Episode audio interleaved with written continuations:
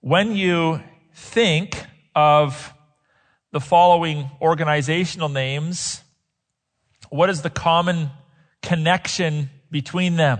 Let me give you a few. The Supreme Court of Canada, the Superior Court of Justice, the Correctional Service of Canada. What do these three organizations all have in common? Why do they exist? Why were they instituted in our great land? These three institutions are joined together because they exist for the purpose of justice. Justice is an important characteristic in all civilizations. But have you ever considered what makes something just or unjust? Further to this, have you ever asked yourself, where does the concept of justice actually come from? Does it come from human legislators? We know it can't because human legislators change their minds from generation to generation, from country to country. So what is the eternal, enduring basis of justice? Justice, we know, is about ultimately getting that which is just. And the word just means that which is morally equitable or fair. So no matter how you slice it, justice is actually a moral concept. Justice is a moral concept. And morals are not arrived at by popular votes. And morals are not arrived at by popularity contests or human legislation. Morals are eternal in nature. They come from an uncaused cause. They come from the ultimate source of righteousness and justice. And morals, then, have a foundation or a basis. And if we don't acknowledge this, that morals have a foundation or a basis to them, what we end up doing, and we see this all the time in our own culture and country, is we start talking in circles. We become inconsistent in the writing and application of our laws. The moral virtues of countries change from generation to generation, or it seems nowadays more like every quarter of a generation or so they're changing back and forth. But what we need to understand, again, is that justice is actually a moral concept. Now, before I go any further, I want to remind you of what our Charter of Rights and Freedom says in the Dominion of Canada. The preamble to this document says, whereas Canada was founded upon the principles that recognize the supremacy of God and the rule of law. And then it goes on to lay out fundamental freedoms and rights and so forth. Now, what's fascinating about this is that in a country that claims to be secular and that claims that its laws its legislation are humanistically contrived. In other words, contrived or a result of voting or democratic processes or what we happen to think in our generation is right or wrong. The charter corrects that thinking. And the charter tells us that our forebears understood that law is impossible without an acknowledgement of the supremacy of God. And by the way, that God was not some nebulous God with some nebulous name. That was the Judeo-Christian God of the Bible. Our forebears knew that, knew what tyranny was, was about. They had come from countries that were marked by tyranny, or at least from countries who had a history of tyranny, who had a history of injustice. Our forebears understood that and acknowledged then that law and God cannot exist apart from one another. There is no law apart from justice, and there is no justice apart from God. I'll say that again. There is no law apart from justice, and there is no justice apart from God. Now, secular minded people, that is those that deny the existence of God the essential nature and characteristic of God, the purposes and plans of God for human nations or for, for nations, for human civilizations, secularists do their best to try to source justice in something other than God. So if you listen carefully to the quote unquote moral discussions, the social justice discussions, the legal discussions of our day, secularists often try to found or ground or root justice in things like, well, what feels right? What, what experientially seems to work? Or what the supposed experts think, or what science proves is best or what sociologists agree upon. And they, they really seem, and pardon my language, they seem hell bent on denying the supremacy of God and the fact that God, in fact, is the foundation for justice. They're just hell bent on denying that. And the consequence is that they end up chasing their tails. They end up with divided opinions and they end up shooting at an ever moving target. So justice today looks different than justice 10 years ago and right and wrong today has been adjusted from what right and wrong was five years ago. And there's this ever moving target of what is right and wrong, what is just and what is unjust because Secularists refuse to acknowledge any eternal foundation or basis for justice. Now, justice, interestingly, is an, a concept, an ancient concept that predates Canada by thousands of years. It was spoken of over and over again by the biblical prophets, even long before the incarnation of Jesus or the advent of the church, the prophets were teaching people about the need for justice and the source of justice and what the application of justice looked like. Justice is found over 125 times in the English Standard Version of the Bible, translated from a few different Hebrew and Greek words.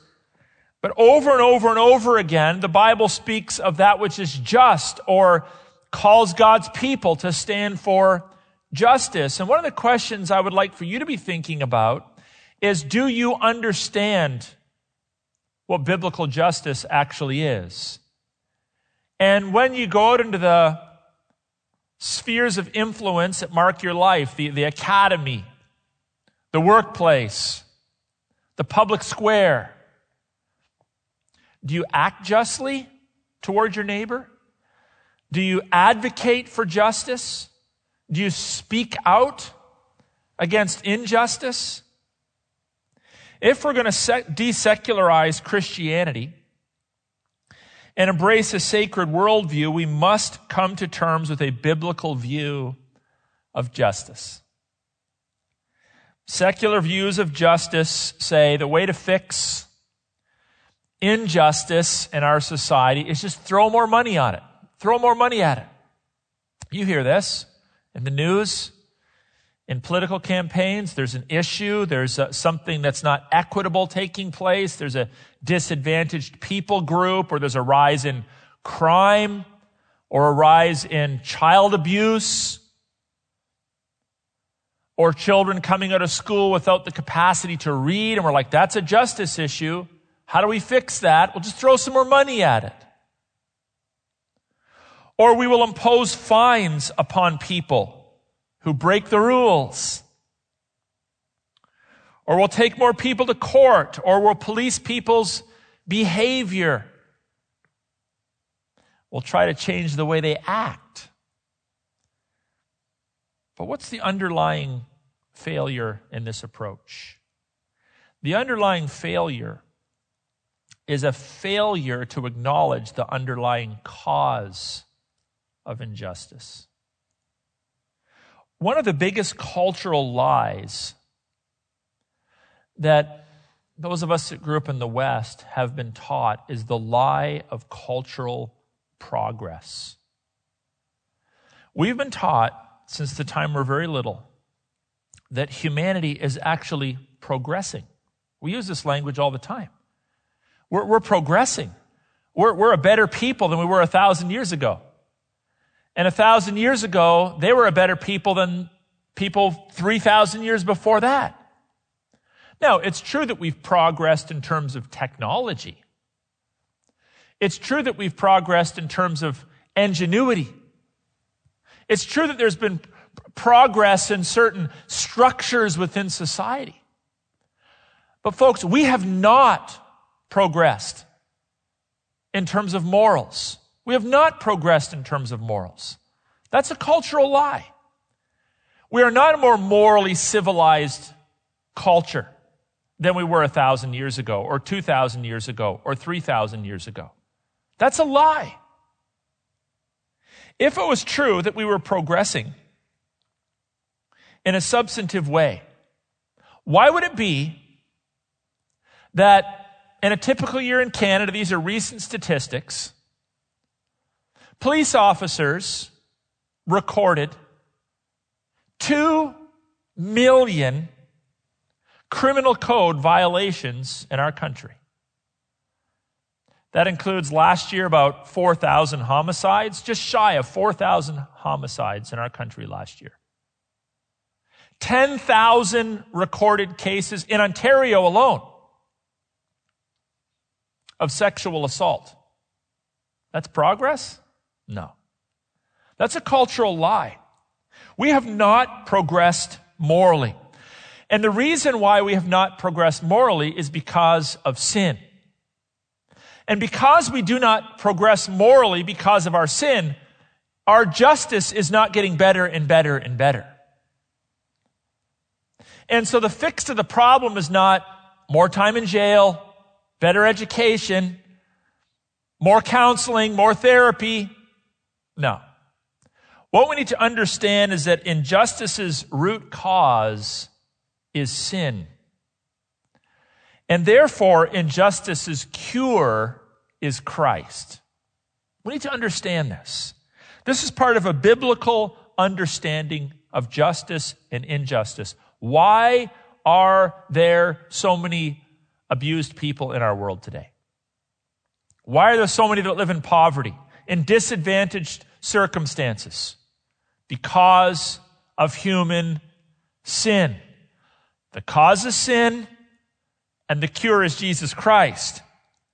The Old Testament prophets taught us this decades before Jesus walked the face of the earth. In Isaiah chapter 1, verses 16 and 17, Isaiah says, Wash yourselves, make yourselves clean, remove the evil of your deeds from before your eyes, cease to do evil, learn to do good, seek justice, correct oppression, bring justice to the fatherless, plead the widow's cause. Now, if you look at the language of that text, it's moral language. It's moral language. We have the word evil there. The solution to injustice assumes human evil. Evil is part and parcel of broken humanity, which is only remedied and corrected in Christ. And the, the result or the, the uh, advice to overcome this moral impurity. It's all moral. It must be morally pursued. Look at the language of the text again. Words like wash, remove, learn, seek, correct, bring, plead. These are moral words. The prophet admonishes the people of God in the face of great oppression to turn their eyes to the God of infinite justice, to understand that the problem is a sin issue. It's not an educational issue. It's not a financial inequity issue. It's not a political issue. Injustice is a sin issue. Now, in this text, there is reference to the fatherless and the widow. And this is common if you've read the Old Testament prophets, where whenever they're talking about justice, they often point to two people classes or people groups or groups within society that tend to be the most likely to be oppressed. And the one group is the orphan, The child whose father has died in war or who has abandoned him or her, the orphan. Not an adult, but a child who's disadvantaged because they don't have a provider, they don't have a spiritual overseer. The other group that typifies injustice is the widow. And there would have been a lot of widows in a culture where men typically went out to war. The casualties would have been pretty high. The widow, who didn't have the capacity necessarily to bring in the kind of income to provide for her children. So there's other groups, of course, that can be disadvantaged, but these two groups typify those that tend to be victimized by injustice. So the prophet calls the people of God to make moral choices to correct the immorality of injustice in ancient culture. And so we learn that human sin is the cause of injustice. So then the question is well, how do we fix that? How do we treat that? How do we remedy that? Well, before I introduce you to let yet another passage in the text, let's talk for a moment about wounds, injuries. So suppose that I cut my arm open and there's blood coming out and I put my hand on it and I apply pressure and eventually the bleeding stops. What would you say is the next step for me to take to maximize the healing of my new wound? Would it be to apply a band aid? No. Why would that not be a good idea? It wouldn't be a good idea because if there's debris in the wound, bacteria in the wound, there's the potential for infection in the wound. And so you don't just slap a band aid on a laceration, you apply antiseptic. You want to kill off the bacteria that could infect your body. And then the band aid goes on. I want to use this illustration of how secularists versus biblical thinkers approach the issue of injustice. The secularist says there's a problem, there's a wound. So they put a band aid on it, they cover it with fines. Or they form special interest groups to lobby against it. Or they try to shame people into change. Or they rewrite the curriculum in our public schools. And again, what these things do is they put a band aid over the wound, but they don't deal with the potential for infection. What the Word of God helps us to understand is while there is room and latitude for changes within societal structures in response to oppression and injustice, we need to deal with the infection of sin first and foremost. We need to acknowledge that there's something in us that needs to be transformed and remedied because we ourselves are contributing not only to the injustice of others, but also to the injustice that is often levied against us. And so band-aid solutions include social programming and again, shaming and handouts and pity and special interest groups. But the remedy is actually God. He must be acknowledged in every and any society that is successful at mitigating injustice as the ultimate source of justice.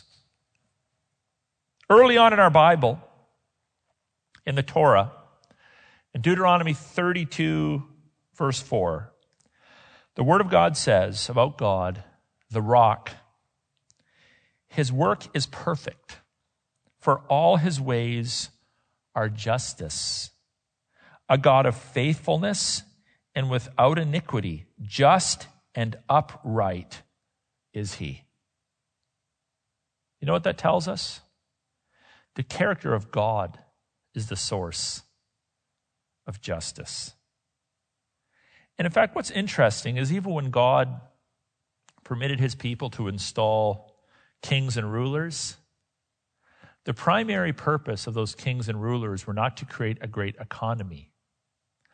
The primary purpose of those kings and rulers were to reflect the justice of God. over the people they ruled and governed. An example of this is in Second Chronicles chapter 9, verse 8. We're speaking of the king. It says, Blessed be the Lord your God, who has delighted in you and set you on his throne as king for the Lord your God. Because your God loved Israel and would establish them forever, he made you king over them. Why did he make you king over them? Before I go any further, let me ask why did God put you in a position of leadership in society or in your family or in your culture or in your business? Here's what it says that you may execute justice and righteousness. Righteous rulers are a blessing to the people that they lead. They're a blessing to the people they lead. Sadly, history is littered with multiple examples of unrighteous rulers who, instead of looking for equity and justice and fairness, moral equality for the people under them, looked out for themselves and themselves only and abused their power and abused their offices. But the point we can draw from this is that when we speak of justice, we must always point ourselves back to the God who is the source of justice. And this text speaks in the Deuteronomy text of the just ways of the Lord. It says, For all of his ways are justice. What does that mean? It means that his ways are upright. And they're, they're upright in an unbending way. They don't bend. God, God doesn't change. He doesn't contort. He's not twisted when society changes or when there's great pressure or great denial of his existence. God is upright in justice. It means that he is unbent. He is straightforwardly righteous. The text says he is without iniquity. I don't know if you remember seeing, those of you that are a little, little bit younger may not, but I don't know if you remember seeing the, the catastrophic pile of rubble and debris in New York when the World Trade Centers were attacked, attacked and collapsed. Devastating moment in human history. Thousands of people died instantly. But if you look at some of the pictures, you'll see these, these giant steel I beams rising out of the rubble. And they're all twisted and they're bent and contorted and broken. Now, when you look at the catastrophe and the, and the, size of those beams, you might think, well, that's kind of expected. But what if you saw those beams the day they arrived on the truck to build the World Trade Centers? You'd say, man, that thing looks like indestructible. I mean, they're huge. They're made out of steel. The shape of them is made to hold to hold great weight. I mean, no one could ever like bend that or break that in half. And indeed, they were strong. They were strong enough to hold up these skyscrapers. But they weren't unbendable. Under the right amount of pressure and destruction, they bent and contorted, lost their integrity. All of us have a breaking point. All human courts have a breaking point. All kings have a breaking point. All societal structures have a breaking point. God is unbendable. He's unbreakable.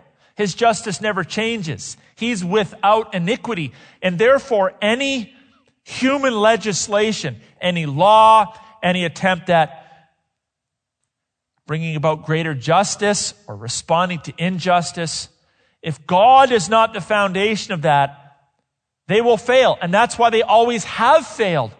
That's why we have not progressed morally as a nation or as a global nation for that matter. And when it comes to the church, the church is often far too silent, I believe, when it comes to speaking out against injustice and the reason for that, I would argue, is because we sort of live our lives in our minds with sort of like a two columned chart. And in one column, we put public life and politics. And in the other column, we put God and the church and the work of the church. And there is a very bold line in our minds drawn between the two. And we understand that God must be central to the activity of God's people gathered. But we seem to feel increasingly comfortable with the idea that God is largely absent from society at large, from political structures, from educational institutions. We think that's normal and we think that's functional and we think that's acceptable. It's not. Because this is an impossible paradigm to live in. It's impossible. If God is only relegated to the second column, now we understand, yeah, the church isn't the state and the state isn't the church. We understand that.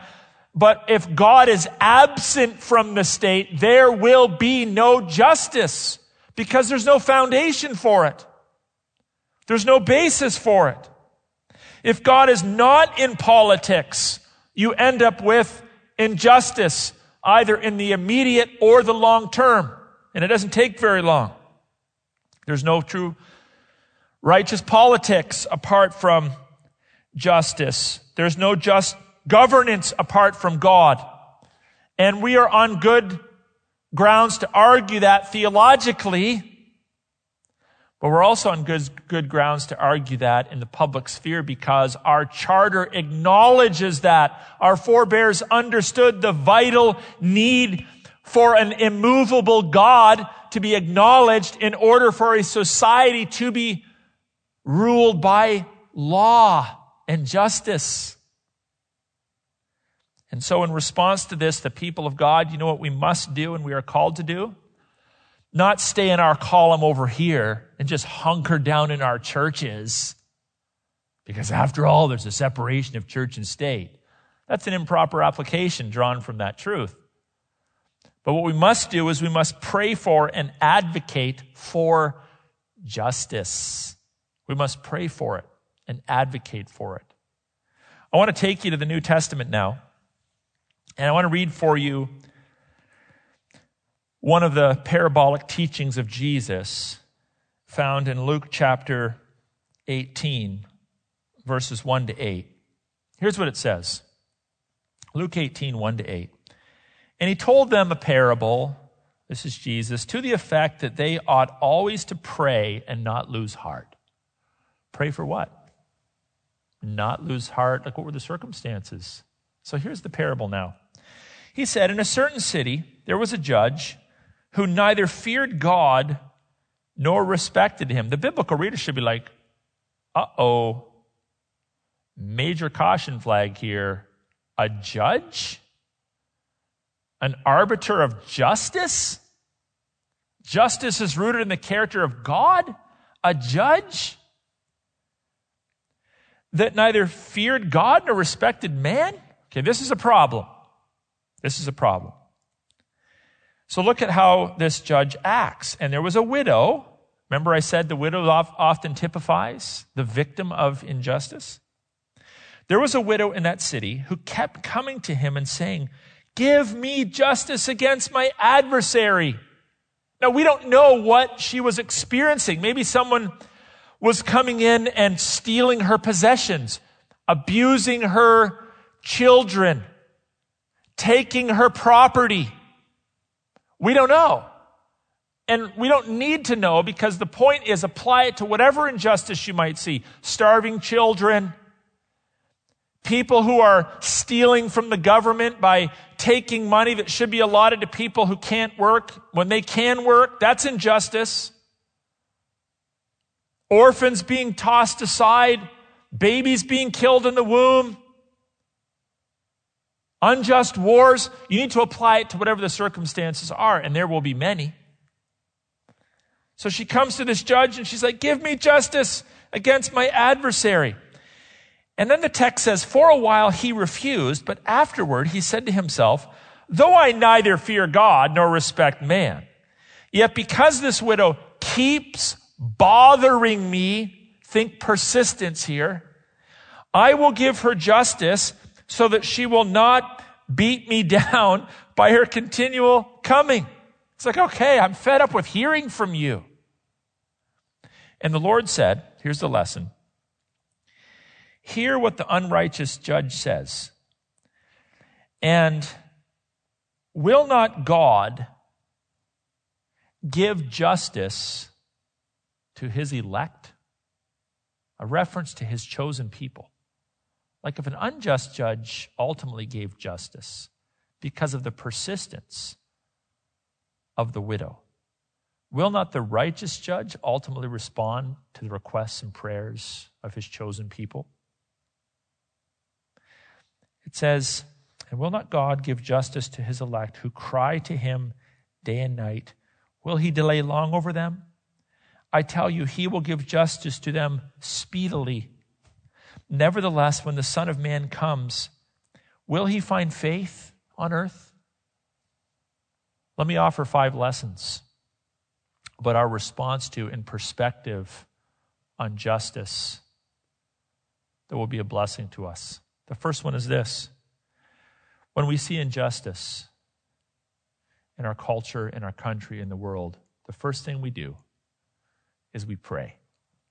We pray and we hope for justice. And we do not relinquish our hope when we do not get it.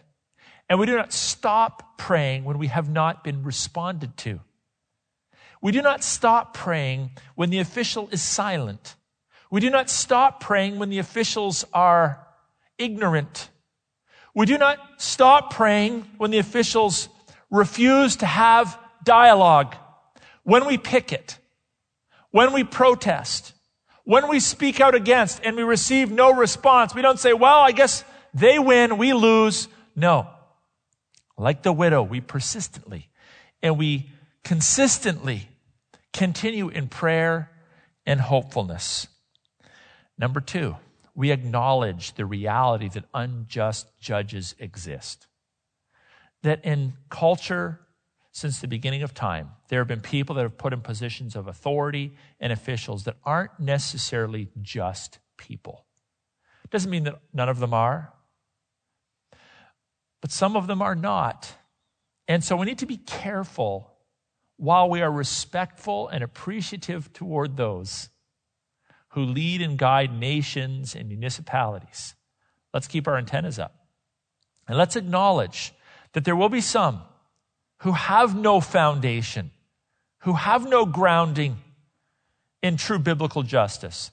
And in a country like ours, we're seeing that increasingly because fewer and fewer of our officials acknowledge the supremacy of God over our country.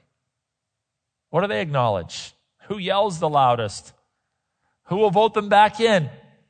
So, a little reality check. Let's not just assume that if someone is in a position of jurisprudence, that they're necessarily marked by morals. Lesson number three persistence. Persistence pays off. We need to be persistent. If we have to persist for a week, we'll persist for a week.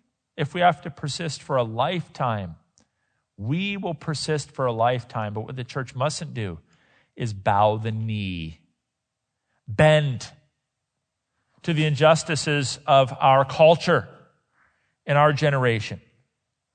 Fourth lesson God responds speedily to the prayers of the elect. God responds to our prayers and petitions even if unjust rulers may not be so responsive.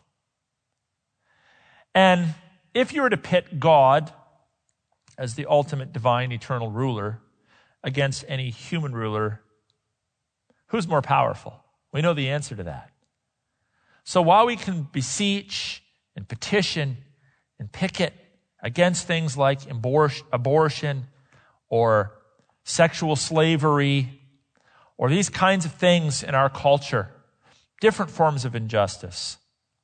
At the same time, we can have hope and confidence that God is alive and well and he's listening to the prayers of his people. The fourth lesson, or the fifth lesson, is highly personal, and it's a question Will you trust him? Will you trust him? The final verse says, Nevertheless, when the Son of Man comes, will he find faith on the earth? Will he find faith in you? Will you continue to be a man or woman of faith? Or will you have crumbled and buckled and bowed your knee because of your frustration and not receiving what you want. Never give up. Be tenacious.